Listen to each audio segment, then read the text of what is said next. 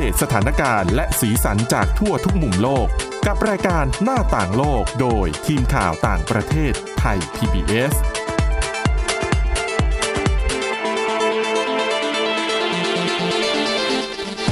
สวัสดีค่ะ คุณผู้ฟังครับต้อนรับเข้าสู่รายการหน้าต่างโลกค่ะ ก็มาพบกับเราเป็นประจำนะคะ ทุกวันจันทร์ถึงวันศุกร์กับทีมข่าวต่างประเทศไทย PBS ค่ะ ซึ่งก็จะสลับสับเปลี่ยนหมุนเวียนกันนะคะ มาทำหน้าที่ตรงนี้สำหรับวันนี้นะคะก็พบกับดิฉันสวรักษ์จากวิวัฒนากุลค่ะ แล้วก็น้องแตม ค่ะ สวัสดีค่ะ อ่ะแนะนำตัวนิดนึง ข่าววรดาทองจำนงค่ะ อ่าใช่แล้วนะคะ วันนี้ก็มีเรื่องราวที่น่าสนใจมาให้ติดตามกันเช่นเคยอ่าเริ่มที่เรื่องของดิฉันก่อนนะคะ ค่ะ เชื่อว่าน่าจะถูกใจหนุ่มโสด สาวโสด หลายคนที่กำลังเล็งหาคู่ ค่ะ นะคะ จริงอยู่ทุกวันนี้มันก็จะมีแอปพลิเคชันหรือว่าเว็บไซต์สำหรับการหาคู่โดยตรง ค่ะ บางบริการก็เสียค่าใช้จ่าย บางอันก็ฟรีอาจจะเบื้องต้นฟรีก่อน ค่ะ แต่ถ้าอยากจะแบบมีการนัดพบปะอะไรที่มันลึกลงเจาะจงไปกว่านั้น ก็อาจจะต้องเสียค่าใช้จ่าย ค่ะ นะคะ แต่ว่าล่าสุดค่ะ Facebook ก็กระโดดเข้ามาร่วมในธุรกิจนี้ด้วย ค่ะ แต่จะใช้คำว่าธุรกิจก็ไม่รู้ว่าจะถูกต้องหรือเปล่านะคุณวรดา เพราะ Facebook ไม่ได้เก็บเงินเพิ่ม ค่ะ อืม ทุกวันนี้เราใช้ Facebook เราก็ไม่ได้เสียค่าใช้จ่ายอยู่แล้ว ค่ะ เพียงแต่ว่าเออต้องทนดูโฆษณา ค่ะ อ่าใช่ไหมคะ ทีนี้ Facebook เนี่ยโดดลงมาแล้วในช่วงเริ่มต้นเนี่ย มันเป็นบริการที่ใช้ได้ใน 19 ประเทศ ค่ะ แล้วประเทศไทย ก็มีรวมอยู่ด้วย ใช่ ดิฉันก็ ะะ เคยแอบเห็นเวลาเปิด ใช่ แอปว่าจิ๋วข้าง ใช่ดิฉันเคยเห็นแล้วก็พยายามจะกรอกข้อมูลเข้าไป แล้วพอมาเปิดไมาอีกทีมันหายไปแล้วอ่ะ ๆ อ้าว เออหาไม่เจอว่ามันไปซ่อนอยู่ตรงไหน เราก็เลยเออช่างปล่อยไว้ก่อน ค่ะ อะไรอย่างเงี้ยนะคะอ่าแอปมันเป็นเป็นส่วนหนึ่งของ Facebook ใช่ไหม ใช่ มัน ค่ะ อยู่ในหน้า Facebook นั่นแหละนะคะเขาจะใช้ชื่อว่า Facebook Dating เบื้องต้นเนี่ยมีอยู่ 19 ประเทศนะคะ แล้วก็เริ่มให้บริการแล้ว คุณผู้ฟังท่านไหนสนใจลองเข้าไปเอ่อสังเกตการณ์ดูได้นะคะ ค่ะ หรือจะลองเข้าไปกรอกข้อมูลก็ได้ แต่ว่าเดี๋ยวจะให้ข้อมูลคร่าวๆว่าการทำงานของไอการหาคู่ใน Facebook เป็นอย่างไรบ้าง 19 ประเทศที่ใช้ได้แล้วนะคะ โอเคมีประเทศไทยนะคะ มีอาร์เจนตินาโบลิเวียซินเอ่อซิลเอ่อขออภัยบราซิล แคนาดา ชิลี โคลอมเบีย เอกวาดอร์ไกอานาลาว มาเลเซีย เม็กซิโก ปารากวัย เปรู ฟิลิปปินส์ สิงคโปร์ สุรินาม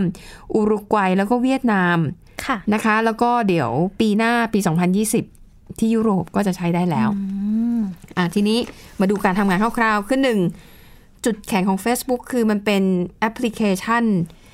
สังคมออนไลน์ที่มีผู้ใช้งานมากที่สุดในโลก ค่ะ นะคะ ตอนนี้ก็น่าจะเกือบเกือบ2,000 ล้านบัญชี ดังนั้นในเมื่อคนใช้บริการเยอะขนาดนี้โอกาสในการค้นหา คนที่ถูกอกถูกใจและจะมาสารต่อความสัมพันธ์กันเนี่ย มันก็มีสูงขึ้นไปด้วย ซึ่งมาร์คซักเกอร์เบิร์กนะคะเอ่อผู้ร่วมก่อตั้งแล้วก็ประธานของ Facebook เนี่ยก็บอกว่า การที่เขาสร้างไอ้ไซต์หาคู่อันนี้ขึ้นมาเนี่ยเพื่อต้องการให้ผู้คนเนี่ยสามารถสร้างความสัมพันธ์ที่มันแท้จริง เป็นความสัมพันธ์ในระยะยาว ไม่ใช่แบบคบกันเล่นๆ หรือว่าคบกันเพื่อมีความสัมพันธ์กันแล้วก็จากกันไปนะคะ อันนี้คือวัตถุประสงค์ที่มาร์คซักเคอร์เบิร์กเคยกล่าวในการถแถลงข่าว เมื่อปีที่แล้วค่ะ ค่ะ เขาบอกว่าเฉพาะในสหรัฐอเมริกาเนี่ยหนึ่งในสามของคนที่แต่งงานกันเนี่ยเขาเจอกันผ่านทางออนไลน์ อืม นะคะดังนั้น ปัจจุบันเนาะ ใช่ ดังนั้นเนี่ย มันก็เลยเฟซบุ๊กเนี่ยก็เลยมองว่ามันเป็นช่องทางที่มีความเป็นไปได้สูง ค่ะ แล้วก็โอเคอาจจะอยากช่วยให้ผู้คนนั้นหาคู่กันได้ง่ายขึ้น เพราะเขาบอกว่า ดูจากข้อมูลของผู้ใช้งาน Facebook ปัจจุบัน2 2,000 ล้านบัญชีใช่ไหม ค่ะ เอ่อประมาณ 10%น่ะ ระบุสถานะตัวเองว่าโสด สามสิบเปอร์เซ็นต์ เท่าไหร่นะคะ สิบเปอร์เซ็นต์ 10% สิบเปอร์เซ็นต์ของสองพันก็คือประมาณสองร้อยล้านบัญชี ถ้าถ้าไม่หลอกลวงกันนะ ค่ะ ค่ะ คือไม่ใช่ตัวจริงไม่โสด แต่พอ ค่ะ ตั้งสเตตัสเป็นโสดนี่ก็ นั่นก็อีกเรื่องหนึ่งนะคะ และทีนี้หลายคนก็เอ้ยมันก็ฟังดูแล้วก็น่าสนใจอยากจะเข้า แต่บางคนอาจจะกลัวว่า โอ้ยฉันก็เขินนะ ฉันก็ไม่อยากให้แบบเพื่อน ค่ะ ที่เป็นเฟรนด์อยู่ใน Facebook เห็นว่าอ้ายคนนี้ แอบใช้เว็บหาคู่ ใช่กำลังแบบมองหาใครอยู่หรือเปล่าอย่างเงี้ เอย อก็อาจจะมาแซวๆกัน ใช่ใช่ นะคะ แต่ว่าทาง Facebook เนี่ยเขาก็ให้ข้อมูลมาว่าอย่างนี้ว่า 1. ถ้าคุณสนใจเข้าไปใช้ในเว็บแอปหาคู่เอ่อของ Facebook อันนี้เนี่ย มันจะไม่จับคู่คุณกับเพื่อนของคุณ ค่ะ นะคะ ต่อให้คุณเขียนคุณสมบัติตรงกัน นั่นคือหนึ่งที่เขาทำสอง อืม แต่เขาอาจจะจับคู่คุณกับเพื่อนของเพื่อน อืม คือถ้าเขาเป็นเพื่อนคุณอยู่แล้ว เราจะไม่มามามาจ้าเอกันแน่นอน ค่ะ เขาจะไม่จับคู่ให้ แต่ถ้าเป็นเพื่อนของเพื่อนก็คือเป็นขยายวงไปอีก อันน่าจะจับคู่กันให้ อันนั้นความเขินก็อาจจะลดน้อยลง ค่ะ แต่ยกเว้นว่าคุณแอบชอบเพื่อนตัวเอง อ่าอ่าอ่า ที่เป็นเฟรนด์กันอยู่แล้ว แล้วคุณกดคำว่า secret crush ค่ะ ก็คือง่ายๆคือแอบชอบอะ อ่าอ่าค่ะค่ะ อุ๊ยแอบชอบคนนี้แอบแบบแอบส่องเขาทุกวันไปกดไลค์กดหัวใจให้อะไรอย่างเงี้ยนะ คราวนี้ก็กดไป ถ้าคนนั้นบังเอิญใจตรงกับเรา เขากด secret crush ว่าเขาก็แอบชอบเราเหมือนกัน แอปนี้มันจะจับคู่ อืม จากที่เป็นรักในใจเราก็จะได้มาคบกันจริง ๆ แล้ว ใช่ เพราะทั้ง เอา สอง ใคร ฝ่าย จะไป ต่าง รู้ จะรู้ บางคนที่คุณแอบมองมองอยู่ ใช่ เขาก็ ใช่ อาจจะแอบมองคุณอยู่เหมือนกันแต่ว่า อืม ต่างคนต่างมองคนละทีเลยไม่รู้ว่าจริง ๆ แล้วทั้งคู่เนี่ยใจตรงกัน ค่ะ อันนี้ก็คือหลักการทำงานแบบคร่าวๆนะคะของเออฟังก์ชันการหาคู่ใน Facebook แล้วจุดแข็งของ Facebook ที่มันแตกต่างจากเอ่อแอปหาคู่อื่นๆเนี่ยก็คือว่ามันมีแอปพลิเคชันเรียกว่าฟีเจอร์เป็นสตอรี่ ค่ะ คุณวราดาเคยใช้ใช่ไหม ใช่ใช่ค่ะ ก็คือมันเป็นโพสต์ภาพโพสต์เรื่องราวอะไรก็ได้ แต่มันจะอยู่แค่ 24 ชั่วโมง ค่ะ อ่ะอันนั้นน่ะ ถ้าเกิดว่าใครที่มันจับให้แล้วดูว่าเออมีคุณสมบัติน่าจะถูกถูกตาต้องใจกันได้เนี่ย มันก็จะแชร์สตอรี่ของเราไปให้คนคนนั้น อืม เขากับเขาก็จะได้ศึกษาเขาก็จะได้เห็นเราผ่านทางสตอรี่ด้วยนะคะอ่าฮะในขณะเดียวกันถ้าเกิดคุณรู้สึกว่าอุ้ยคนนี้ไม่โอเคอ่ะรู้สึก ไม่ชอบอะไรอย่างเงี้ยหน้าหน้ารูปไม่ตรงปกหรือว่าดูลักษณะการโพสต์แล้วไม่ค่อยถูกใจ คุณก็สามารถรายงานไปยัง Facebook ได้ว่าคนนี้ไม่โอเคนะ ขอบล็อกคนนี้ อืม คือไม่ต้องให้คนนี้ติดต่อมาหรือว่า รีพอร์ตไปเลยว่าเอ้ยคนเนี้ยดูแล้วมีพฤติกรรมที่ ไม่ค่อยดีสักเท่าไหร่ อาจจะ ค่ะ อาจใช้คำอ่าตลกลามก หรือว่าส่งภาพที่แบบ ดูแล้วไม่ค่อยโอเคอะไรอย่างเงี้ยนะคะ ก็สามารถรายงานได้เหมือนกัน ก็มีความปลอดภัย เออมันก็ระดับหนึ่งนะคะ แต่จริงๆเนี่ย Facebook อีกจะเสียเครดิตเรื่องของความปลอดภัย เพราะว่าก่อนหน้านี้โดนไปหลายคดีเหมือนกัน ค่ะ นะคะ ที่ปล่อยให้ข้อมูลของผู้ใช้งานเนี่ย มันรั่วไหลออกไปนะคะอ่ะแต่ว่า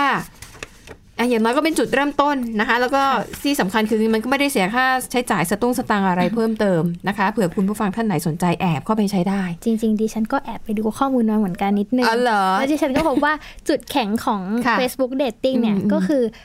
เราให้เราให้ข้อมูลกับ Facebook ไว้เยอะมาก อืม เช่น ใ พวกกดไลค์ตามเพจ ค่ะ อะไรต่างๆ นี่หรือเราอยู่ในกลุ่มไหนหรืออ มอืม เรากำลังจะไปอีเวนต์ไหนเนี่ย Facebook เนี่ยเขาจะรวบรวมข้อมูลไว้หมดเลย ใช่ ซึ่งเขาบอกว่าสมมติถ้าเราสมัคร Facebook Dating อันเนี้ยค่ะ ค่ะ เขาก็จะไปแมทช์กับคนที่แบบอยู่ในกลุ่มเดียวกับเรา อ๋อก มี ด ค ไล วาม ค์เพ ช จ อบ นะ เหมือนกัน ใช่เพราะฉะนั้นเขาก็เลยอาจจะเป็นความหมายที่มาร์คซักเกอร์เบิร์กเขาบอกว่า ค่ะ อยากให้จะเป็นแบบความสัมพันธ์แบบ long lasting อะไรอย่างนี้ อืม แบบไม่ใช่ อืม ฉาบฉวยเพราะแบบเออคนเราชอบอะไรเหมือนเหมือนๆกันอะไรอย่างนี้หรือเปล่า อ่ะก็เป็นไปได้นะ ดิฉั คะ เดา แล้วข้อดีของมันอีกอย่างหนึ่งคือมันไม่ได้จำกัดเฉพาะในประเทศของตัวเองไง ค่ะ เพราะว่าอย่างที่บอก Facebook เนี่ยมันใช้กันทั่วโลก อืม นะคะ อย่างไอ้สิประเทศที่ไล่ไล่มาให้ฟัง คุณอาจจะไปเจอเนื้อคู่ในลาวก็ได้ไผ่เจ้าคู่ อืมอืม อ่ะแล้วก็จบไปหนึ่งเรื่องนะคะ เรื่องต่อมาไปดูเรื่องการท่องเที่ยวในประเทศไทยก่อนนะเป็นข่าวดีนะคะเอ่อมันมีผลการสำรวจของบริษัท Mastercard เป็นผู้ให้บริการบัตรเครดิต รายใหญ่ระดับโลกเขาก็ทำการสำรวจเกี่ยวกับเรื่องของการท่องเที่ยว ปรากฏว่า ผลการสำรวจของปีที่แล้วนะคะ 2561 ประเทศไทยค่ะ เป็นประเทศที่มีชาวต่างชาติเดินทางมาเยือนมากที่สุดในโลก อืม ยังไม่พอนะ ครองแชมป์นี้เป็นปีทีสี่ 4 ติดต่อกันแล้วด้วย ค่ะ นะคะ ก็ปีที่แล้วค่ะ มีชาวต่างชาติเดินทางมาเที่ยวประเทศไทยเนี่ย เกือบเกือบ 23 ล้านคน มากเป็นอันดับหนึ่งของโลกนะคะ รองลงมาคือกรุงปารีสของฝรั่งเศส แล้วก็กรุงลอนดอนของอังกฤษนะคะ ปารีสเนี่ยได้อันดับ 2 ลอนดอนได้อันดับ 3 ก็ตัวเลขนักเดินเออนักชาวต่างชาติที่เดินทางเข้ามาท่องเที่ยวก็ประมาณ 19 ล้านคนนะคะ แล้วนอกจากนี้เนี่ยเมืองที่อยู่ในอันดับต้นๆ10 อันดับแรกของโลกเนี่ย นอกจากกรุงเทพปารีส ลอนดอน แล้วก็มีดูไบนะคะ มีสิงคโปร์ กัวลาลัมเปอร์ นิวยอร์ก อิสตันบูล โตเกียวเอ่อแล้วก็ที่ประเทศตุรกีนะคะ อัลตาเลีย เป็นเมืองตากอากาศท่องเที่ยวนะคะ ค่ะ แต่ว่า ถ้าหากดูเรื่องของการจับจ่ายใช้สอยที่มากที่สุดเนี่ย ปรากฏว่าเมืองดูไบนะคะ ครองแชมป์ว่ามีผู้คนที่เดินทางเข้าไปดูไบเนี่ย ใช้เงินเฉลี่ยต่อหัวเนี่ยมากที่สุดนะคะ ก็คือเฉลี่ยชาวต่างชาติคนหนึ่งเนี่ยจะเสียค่าใช้จ่ายในดูไบเนี่ยวันละประมาณ 16,590 บาท อืมหรือเพอ นะคะ ค่าของชีพเขาสูงด้วยไหมคะ ก็น่าจะด้วยนะคะ และส่วนมากคนที่ไปเที่ยวเอ่อไปดูไบเนี่ยก็อาจจะไปทำธุระด้วยอะเนาะ ค่ะ บางทีอาจจะไม่ได้ไปเที่ยวอย่างเดียว ป็นนักธุรกิจ ใช่ เป็นนักธุรกิจนะจะเป็นเอ่อเศรษฐีแถวตะวันออกกลาง ค่ะ ที่ไปเที่ยวดูไบเพราะว่ามันก็ไม่ไกลกันมากนะคะ แล้วก็ที่นั่นก็จะมีแบบเน้นของหรู ค่ะ ใช่ไหมที่พักอาศัยอะไรก็จะแบบเป็นอีกระดับหนึ่งนะคะ อันนั้นก็คือเรื่องราวนะคะในช่วงเบรกแรก แต่ว่าเดี๋ยวพักกันแป๊บหนึ่งนะคะ ในเบรกที่ 2 ค่ะ คุณวราดานั้น ยังมีเรื่องที่น่าสนใจอีกมากมายนะคะ รอที่จะเล่าให้คุณผู้ฟังนั้นได้ติดตามกัน แต่ว่าตอนนี้พักสักครู่ค่ะ ค่ะ หน้าต่างโลกโดยทีมข่าวต่างประเทศไทย PBS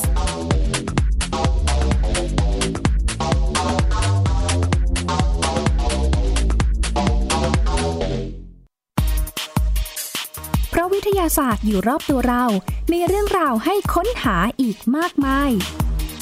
เทคโนโลยีใหม่ๆ เกิดขึ้นรวดเร็ว ทำให้เราต้องก้าวตามให้ทัน อัปเดตเรื่องราววิทยาศาสตร์ เทคโนโลยี และนวัตกรรม ที่จะทำให้คุณทันโลก กับรายการ s ซ e n t e c h ทุกวันจันทร์ถึงวันศุกร์ เวลา 11นาฬิกา30 นาที ทางไทย PBS Digital Radio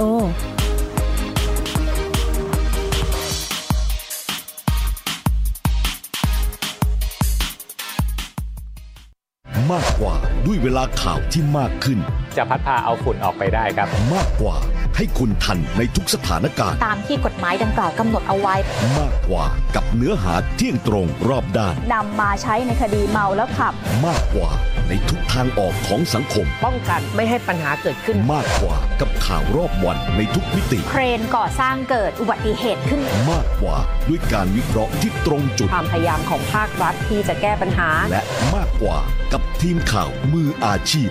ข่าวไทย PBS ให้คุณได้มากกว่า สบัดจินตนาการ สนุกกับเสียง เสริมสร้างความรู้ในรายการ เสียงสนุก ทุกวันจันทร์ถึงวันศุกร์เวลา 16 นาฬิกาถึง 17 นาฬิกา ทางไทย PPS ดิจิ t a l Radio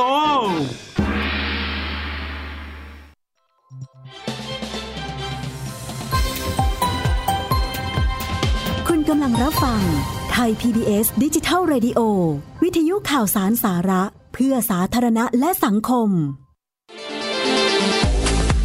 หน้าต่างโลกโดยทีมข่าวต่างประเทศไทย PBS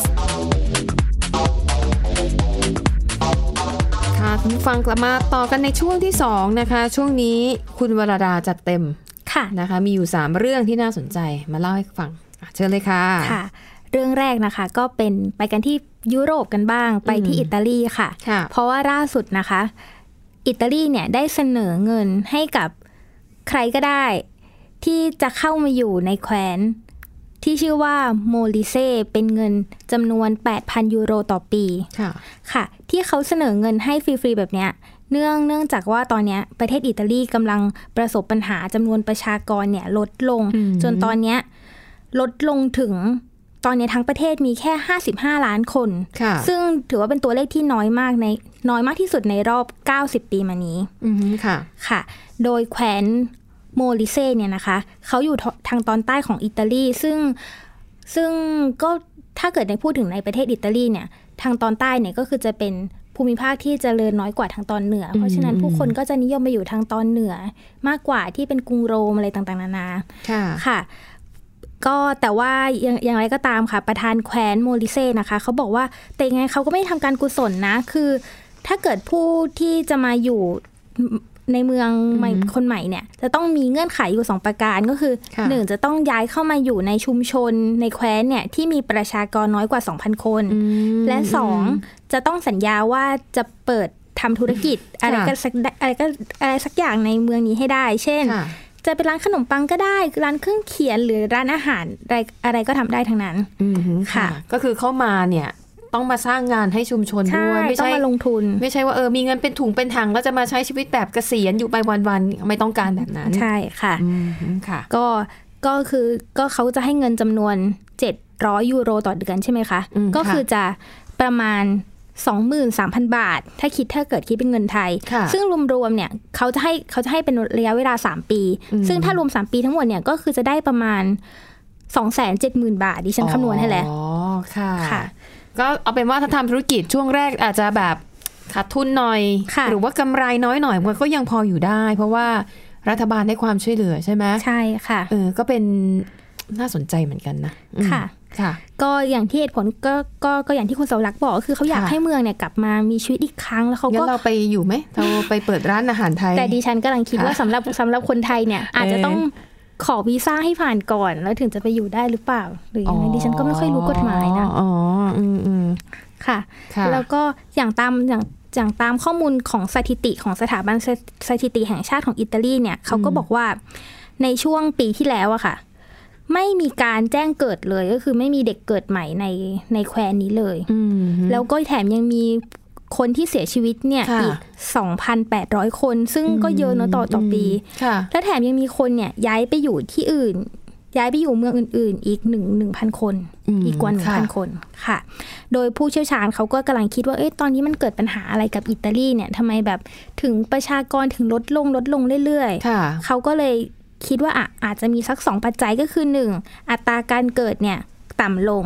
และสองก็คือคนหนุ่มสาวเนี่ยนิยมย้ายไปทำงานที่ประเทศยุโรปประเทศอื่น อ๋อ ค่ะ ค่ะ ๆ ไม่ว่าจะเป็นอังกฤษฝรั่งเศสอะไร เพราะว่าเศรษฐกิจของอิตาลีเนี่ยแบบ ไม่ค่อยดี ช่วงนี้ไม่ค่อยดี อืม เทียบกับประเทศอื่นๆนะคะ ค่ะ แล้วเขาก็คาดเดาค่ะว่า แนวโน้มของประชากรเนี่ยอาจจะลดลงไปเรื่อยๆ จนถึงอย่างน้อย 5 ปีข้างหน้า ถ้าเกิดรัฐบาลไม่มีมาตรการอะไรมาแก้ไข อืมฮึ ค่ะ แล้วก็แขวนโมริเซ่เนี่ยค่ะ ไม่ใช่แขวนแรกที่แบบมีนโยบายเพิ่มจำนวนประชากรในแนวนี้ เพราะว่าก่อนหน้าเนี้ย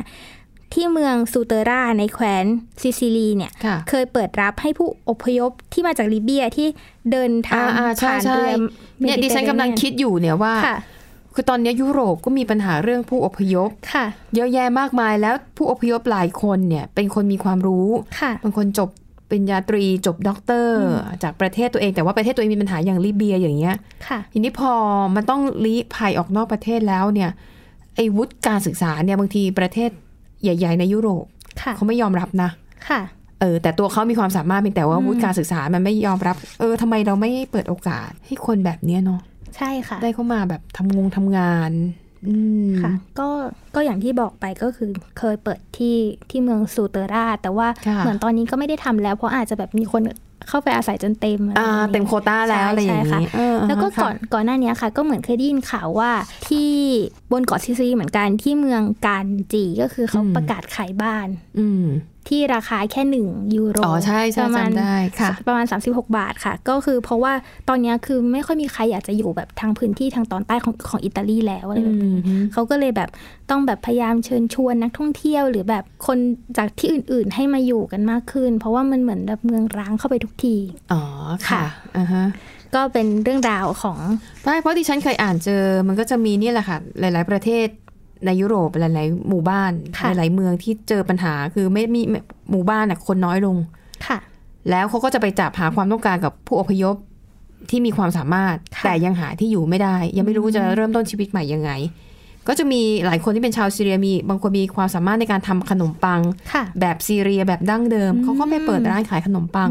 หรือบางคนอาจจะไม่มีทุนก็ไปเป็นลูกมือ ค่ะ เป็นผู้ช่วยพ่อครัวอะไรแบบเนี้ยนะคะ เออดิฉันว่าโครงการอย่างเงี้ยถ้าทำดีๆ แล้วประชาสัมพันธ์อ่ะ มันจะทำให้คนที่ต้องการแรงงาน ไปเจอกับคนที่ต้องการที่อยู่ต้องการทำงาน แล้วก็ต่างคนต่างฝ่ายมาเจอกันเนี่ย มันก็เรียกว่าได้ประโยชน์กันทั้งคู่ ค่ะ แล้วมันก็ลดปัญหาเศรษฐกิจปัญหาอาชญากรรมด้วยใช่ไหมถ้าเพราะถ้าคนไม่มีงานทำอ่ะมันไม่มีอนาคต สิ่งที่เขาทำก็คืออาจจะไป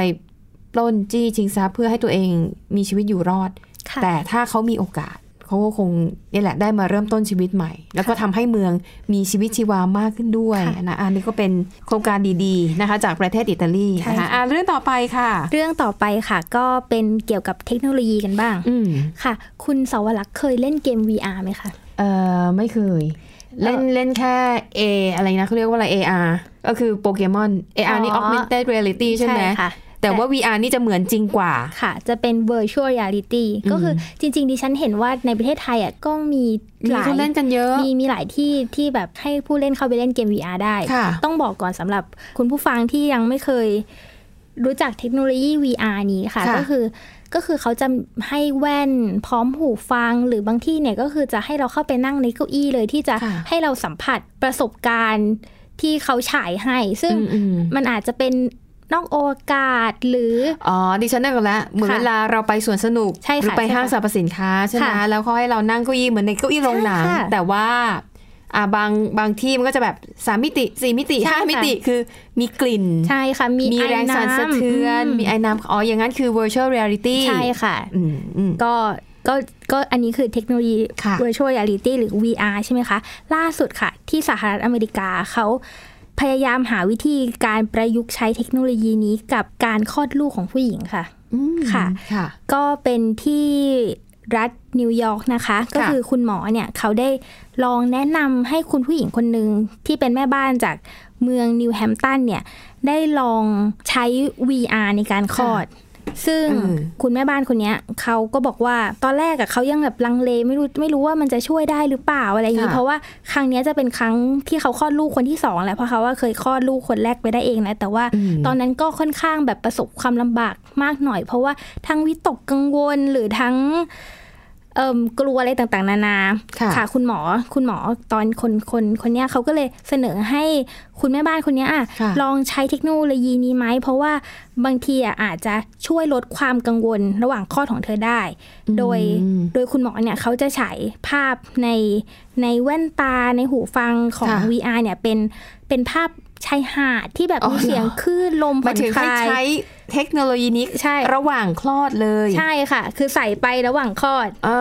ซึ่งซึ่งคุณซึ่งคุณแม่ที่กำลังคลอดลูกเนี่ยคือ ค่ะ เขาก็จะเห็นภาพเป็นชายหาด แล้วก็ได้ยินเสียงแบบเสียงคลื่นลม ทำให้ผ่อนคลายมากขึ้น ใช่ ใน ค่ะ ระหว่างการคลอด ใช่ค่ะ ก็ก็คุณหมอเขาก็บอกว่าหลังจากสวมใส่ไปเนี่ยก็มีเวลาอีกประมาณ 2-3 ชั่วโมง อืม ก็เธอก็แบบดูชายหาดไป2อถึงสชั่วโมง จน ค่ะ พอถึงเวลาที่แบบคุณหมอบอกว่าหัวน้องออกมาแล้วจะต้องเบ่งแล้ว คุณหมอก็ขอให้เธอเนี่ยถอดหูฟังชุดหูฟังออก ค่ะ แล้วก็ค่อยเบ่งจากนั้นลูกสาวเธอก็คลอดออกมาในเวลาที่ไม่นานเลยค่ะ อืม โดยทีหลังเนี่ยคุณแม่บ้านคนเนี้ยเขาก็บอกว่า เอ้ยเขารู้สึกว่ามันถึง2อถึงสชั่วโมงเลยเหรอจริงๆเขารู้สึกว่ามันน้อยกว่านั้นมากนะเพราะว่า อืม เธอรู้สึกผ่อนคลายแล้วก็ อ๋อ รีแลกซ์ ค่ะ มาก เออเออเออก็ ค่ะ ดีเนาะ ก็ ดีค่ะ ก็อันนี้คุณหมอก็เลยบอกว่าอาจจะเป็นวิธีใหม่ที่ช่วยลดความวิตกกังวลของผู้หญิง ระหว่างทำคลอดได้ เพราะว่าปัจจุบันเนี้ยแบบเราจะใช้แต่ยาลดความวิตกกังวลอะไรอย่างนี้ใช่ไหม ค่ะ คะซึ่ง ค่ะ อาจจะไม่ดีต่อสุขภาพอะไรแบบนี้ก็ อืมค่ะ ก็เลยเป็นนี่อาจจะเป็นวิธีใหม่ค่ะ ค่ะ แต่ว่าก็นักนักวิจัยเขาก็ยังบอกว่าแบบก็ไม่ได้ยืนยันนะคะว่ามันสามารถลดความวิตกกังวลได้จริง เพราะว่า อืม นักวิจัยบางคนเนี่ยเขาก็บอกว่าจริงๆมันอาจจะเป็นแค่การเบี่ยงเบนเบี่ยงเบนความสนใจก็ได้ เออ ค่ะ ค่ะ ก็ อ๋อดิฉันว่าดีนะ อย่างนี้เราควรจะเอามาใช้ในระหว่างการทำฟันด้วย ใช่ค่ะ เหมือนดิฉันเหมือนเคยได้ยินนะว่ามีคนใช้ระหว่าง ใช่แต่ปัญหา การ คือถ้าเราเพลินแล้วเวลาหมอสั่ง อืม เนี่ยเอออ้า อ้าปาก ปากอะไร เออเราก็ไม่ได้ยิน เราก็จะไม่ได้ยินไงเออ แต่เออเนี่ยเป็นไอเดียที่ดี ค่ะ นะคะ เพราะว่าเวลาคนทำฟันเนี่ยมันมันเครียดเนี่ย มัน ค่ะ เกรงแล้วไหนจะเสียงของไออุปกรณ์ที่อยู่ในปากเราอีกอะนะ อ่ะ โอเคเออก็ดีนะเป็นการนำเทคโนโลยีที่ที่เราคิดว่าเออมันคงเอามาใช้แค่แบบเล่นสนุกสนุก ค่ะ กลายเป็นว่าเอามาช่วยในการ ใช่ ดูแลเรื่องเออสภาพจิตใจในยามที่ต้องเข้ารับการผ่าตัด ค่ะ เออดีมากนะคะอ่ะแล้วก็ปิดท้าย ค่ะ ด้วยเรื่อง ปิด ของ ท้ายสั้นๆ แล้วกันค่ะ เป็น ค่ะ เรื่องโครงการใหม่ล่าสุดของฟิลิปปินส์ค่ะ ก็คือเป็นโครงการที่ชื่อว่าขยะพลาสติกและข้าวสาร ค่ะ เพราะว่าก็โครงการนี้นะคะ เขาก็เริ่มทำแล้วที่กรุงมะนิลา ค่ะ โดยใครคือเขาจะให้ประชาชนเนี่ย ซึ่งส่วนใหญ่เนี่ยก็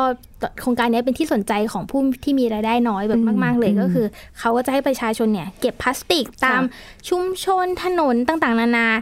ให้ได้ 2 กิโลกรัม ค่ะ แล้วเพื่อที่จะมาแลกข้าวสาร 1 กิโลกรัม โอ้โห ค่ะ อือฮึ ก็มีหนึ่งในผู้ร่วมผู้เข้าร่วมโครงการค่ะ ค่ะ เขาแบบมีฉายาเลยนะคะ ว่าเป็นแบบคุณป้าสิ่งแวดล้อมอะไรเงี้ย อืมอืม คือเขาแบบจะเป็นแบบ คนที่เข้าไปแลกข้าวสารเป็นประจำเนี่ยคือ ค่ะ เขาบอกว่าโครงการเนี้ยสามารถช่วยเหลือครอบครัวของเธอได้มาก เพราะตอนเนี้ยเธออยู่กับแบบสามีหนึ่งคน แล้วก็ลูกอีกสี่คน ค่ะ เพราะฉะนั้นการที่ได้ข้าวสารมา1กิโลกรัมเนี่ยสามารถช่วยให้เธอได้อิ่มอิ่มท้องไปถึงแบบ 1 วันหรือหลายวันเลยทีเดียว อืม อะไรอย่างนี้ค่ะ อืมค่ะ ก็เจ้าหน้าที่ท้องถิ่นนะคะเขาก็บอกว่ามีประชาชนเนี่ยมาสนใจเข้าร่วมโครงการเนี้ยเป็นจำนวนมาก อืม โดยเมื่อเดือนที่ผ่านมาเนี่ยมีชาวบ้านเก็บขยะพลาสติก มาให้กับทางการเนี่ยถึง 213 กิโลกรัมเพื่อแลกข้าวสาร แล้วเขาก็บอกว่าดูว่าในอนาคตเนี่ยก็น่าจะมีผู้คนสนใจเข้าร่วมโครงการนี้มากขึ้น อืม ค่ะ ค่ะ เพราะว่าราคาข้าวสารของฟิลิปปินส์เนี่ยก็จะมีราคาประมาณ 18 ถึง 24 บาทต่อ 1 กิโลกรัม ก็จริงๆเอามาแลกข้าวแบบนี้น่าจะคุ้มกว่า เอา เอาไป เอาไปขายเป็นเงินไง ค่ะ เพราะอู้แต่กว่าจะได้สองกิโลกรัมนี่ก็ยากยากเหมือนกัน เพราะ นะ ว่าพลาสติกเบา เออมันเบาอาจจะต้องสักแบบหนึ่งคันรถซาเล้งมั้งว่าจะได้สักสักสองโลอ่ะ แต่ว่าแต่ว่าขยะจริง ๆ พลาสติกในปัจจุบันเราก็มีเยอะเนอะ ใช่ใน เราก็สา ฟิ มา ลิ รถ ปปินส์เนี่ยเยอะมาก ใช่ บอกเป็นประเทศที่สกปรก มาก ค่ะ อันจริงเพราะที่ฉันน่ะเคยไปทำข่าว ค่ะ เราก็รู้สึกว่าตามเดินไปตามถนนหนทางเขาว่า มันเหม็นไปหมดอ่ะ ค่ะ เออนะคะ แล้วก็ยิ่งในแม่น้ำเนี่ยโอ้โหคือถ้าคุณกล้าลงไปในน้ำเพื่อไปเก็บขยะนะ คุณรับรองคุณได้แบบเป็นสิบกิโลอะนะคะอ่านั่นก็เป็นนโยบายดีๆนะคะในประเทศฟิลิปปินส์แล้วก็เป็นการสร้างแรงจูงใจ ให้ผู้คนนั้น เรียกว่าอะไรอะนำขยะมารีไซเคิลหรือว่าเก็บขยะเพื่อนำไปขายแลกเป็นข้าวบ้าง เอาไปขายได้บ้างนะคะ ค่ะ เออก็เป็นโปรเจกต์ดีๆ เราก็หวังนะว่า ประเทศเขารวมถึงประเทศไทยด้วยนะคะจะช่วยกันเอ่ออนุรักษ์สิ่งแวดล้อม ค่ะ คือไม่ทิ้งขยะด้วยแล้วก็ลดการสร้างขยะตั้งแต่ต้นทาง ค่ะ นะคะอ่ะแล้วค่ะแล้วทั้งหมดนี้ก็คือเรื่องราวนะคะ ที่ทีมข่าวต่างประเทศนำมาเสนอ ในรายการหน้าต่างโลกคุณผู้ฟังสามารถติดตามเราได้นะคะ ทางเว็บไซต์ของเราค่ะ www.thaipbsradio.com ทางพอดแคสต์ก็ได้นะคะ พิมพ์คำว่าหน้าต่างโลก เท่านี้ก็จะสามารถอัปเดตสถานการณ์กับเราได้ทุกที่ทุกเวลาค่ะสำหรับวันนี้หมดเวลาแล้วนะคะ เราสองคนพร้อมด้วยทีมงานลาไปก่อน พบกันใหม่ครั้งหน้า สวัสดีค่ะ ติดตามรับฟังรายการย้อนหลังได้ที่เว็บไซต์และแอปพลิเคชันไทย PBS Radio ไทย PBS ดิจิทัล Radio วิทยุข่าวสารสาระ เพื่อสาธารณะและสังคม